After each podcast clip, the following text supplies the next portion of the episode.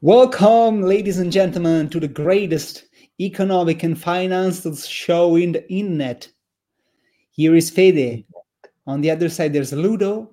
We are the Finanzati. We talk about economics and finance, and we would like to bring you today a topic regarding Black Friday. Here we go. We can shift to Italian. Oh yes, No, yes, facciamola in inglese, dai. ma non sarei, non sarei capace. Devo smettere di leggere. Dai, l'hai scritta tutta, tanto in inglese...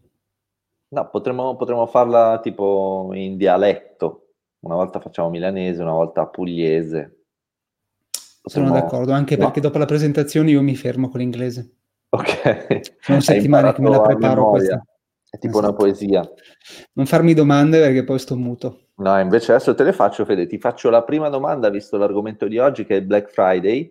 Tu compri durante il Black Friday? Sì, Ai ai ai ai ai. mi accalco nei negozi, davanti ai negozi chiusi sperando che aprano.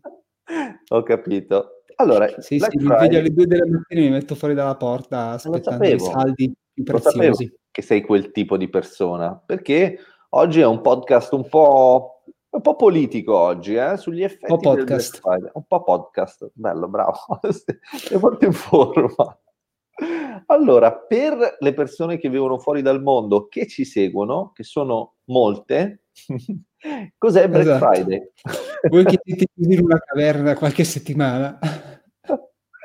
Il Black Friday è una ricorrenza squisitamente commerciale, cioè non ha un- una radice di tipo religioso.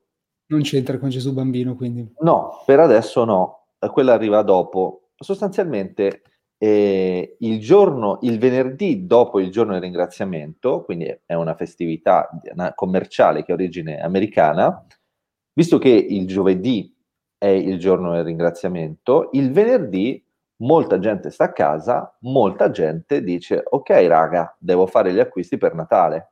È così che i commercianti hanno cominciato a eh, fare degli sconti per incentivare appunto l'acquisto delle persone che stavano a casa. Eh, questa tradizione è arrivata anche in Italia, è arrivata in Italia in un modo massiccio e molto collegata all'e-commerce.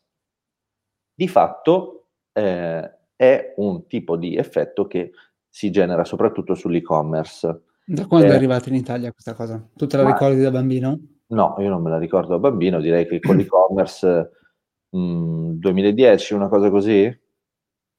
Eh, sì. Dai, facciamo molto 2010. recente. per semplici- per semplicità, per semplificare. Quindi si potrebbe dire che è quasi, da un punto di vista sociologico, una festa del consumismo, perché non c'è niente da festeggiare se non il fatto che ci sono degli sconti.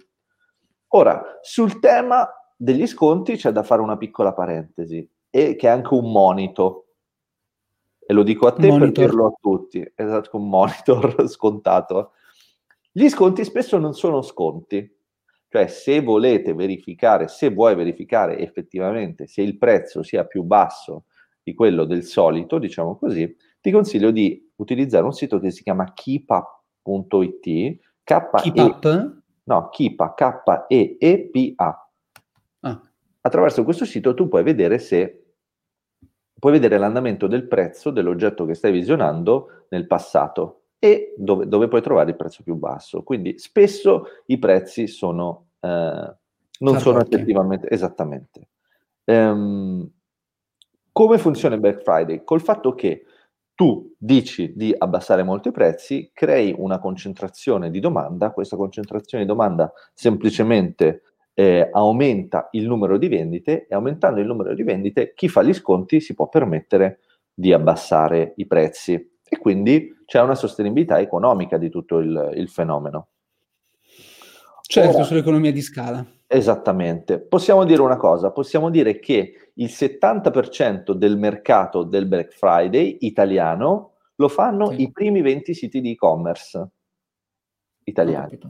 E di questi sappiamo già che c'è l'elefante nella stanza che si chiama Mr. Amazon. Amaz- Am- Amazon. Amazon. Quello Sì, sì, ci siamo capiti.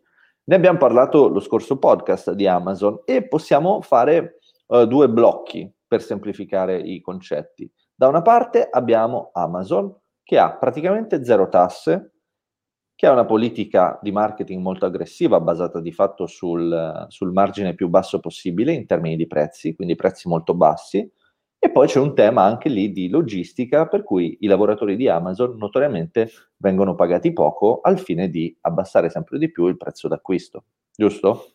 E frustati. Come i? E frustati. Esattamente. Dall'altra parte c'è la concorrenza, che sono i negozi eh, tradizionali, con la tua saracinesca apri, abbassi, apri, abbassi tutti i giorni. E Beh, di fatto... Ho iniziato ad aprire da perlomeno in zona rossa non è, era un po' che richiuso. Ecco. Esattamente, quindi c'è anche il tema del, della pandemia mondiale che di fatto fa un rigore a porta vuota per Amazon, cioè non solo tu già di solito crei una concorrenza sleale, ma con la pandemia, con i negozi che devono rimanere chiusi, tu stai creando un, un mercato fatto apposta per, di fatto fatto apposta per loro. Mm-hmm. Esattamente. Però la cosa bella è che di fatto siamo in un contesto vivo, cioè anche noi siamo vivi? Penso di sì, sì no? Ok. Potremmo dirlo. Quindi, clinicamente vivi. Questo vuol dire che ehm, le cose vanno avanti e quindi alcune società, visto che si rendono conto di non poter competere sul mercato di Amazon, cioè di non poter giocare quella partita, cosa fanno? Prendono una strada politica, ovvero eh, negano la propria presenza nel Black Friday e anzi, come dire, ruotano in senso opposto questa festività, diciamo così, e rendono il Black Friday una festa anticonsumista. E quindi dicono, noi non vendiamo più, anzi, se possiamo, diamo il giorno libero ai dipendenti, perché vogliamo che i dipendenti siano all'aperto. Vadano a comprare su Amazon. Esattamente. Vogliamo che i nostri dipendenti vadano a comprare su Amazon. Esatto. E così. Abbiano il giorno libero per comprare su Amazon. Ci sono che non vendono durante il Black Friday, che mandano eh, doni in beneficenza, che tutto ciò che guadagnano nei negozi eh, fisici viene comunque donato in beneficenza e come dicevamo appunto giornata libera ai dipendenti. Ma mi sai menzionare alcuni di questi? Eh, sì, io non volevo fare pubblicità, però posso, posso farlo. Ma attenzione. cioè, ci potrebbero, se ci pagano, sì, volentieri. Comunque, ti posso dire... Allora, Freitag, marchio svizzero che fa borse e zaini con materiale di scarto, ha annunciato il 27 novembre disattiverà il suo sito e renderà disponibile una nuova piattaforma Swap per mettere in contatto le persone stufe del loro zaino e che cercano qualcuno con cui scambiarlo. Per dire.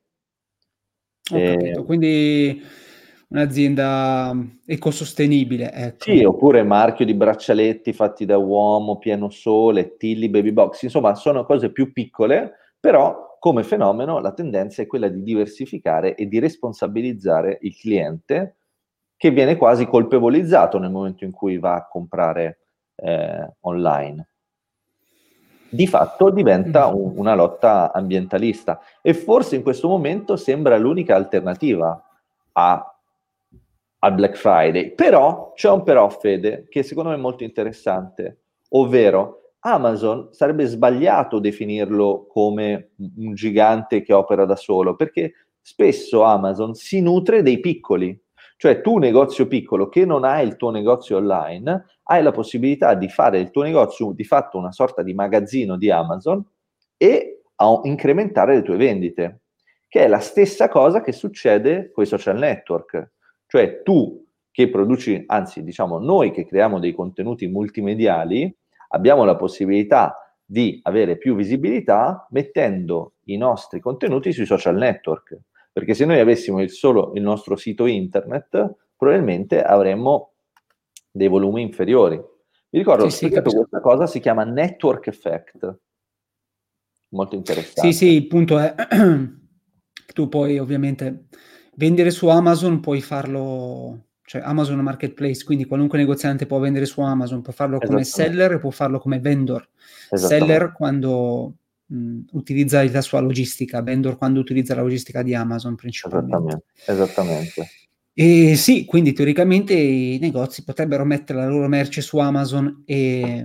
Beh, molti lo fanno, molti lo molti fanno. lo fanno, sì, molti lo fanno, però tuttavia credo che sia Poi comunque Amazon mh, mostra all'incentivo a mostrare il prodotto che è più competitivo, all'incentivo a mostrare il prodotto che è presso la sua logistica, all'incentivo a mostrare il prodotto che è brandizzato Amazon, Amazon Basics.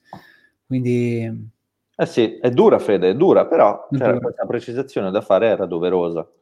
E mh, direi di concludere sul, sul marketing comportamentale, ovvero il Vai, fatto che ad oggi la molla del guadagno per il consumatore è più forte di tutto. Cioè, se io ti dico tu puoi per comprare solo eh? sì, per il risparmio, guadagno nel senso Beh, che certo, no. è più forte di tutto. Beh, però sì. essendo una peculiarità umana, diciamo così, non è detto che sia sempre, sarà per sempre così. Quindi abbi fede. Abbi fede, vabbè. Va bene, comunque secondo me il concetto di... ah, purtroppo ah, il tema del compro la cosa di qualità dalla boutique locale che non fa con, me lo fa con un livello di qualità superiore, conosco il commerciante, credo che siano dinamiche un po' finite. Forse rimangono vive sul, sul food. Vediamo, vediamo. Siamo qui e siamo col binocolino e controlliamo tutto. Bene. Ciao ciao. Ciao ciao. ciao. Ciao ciao.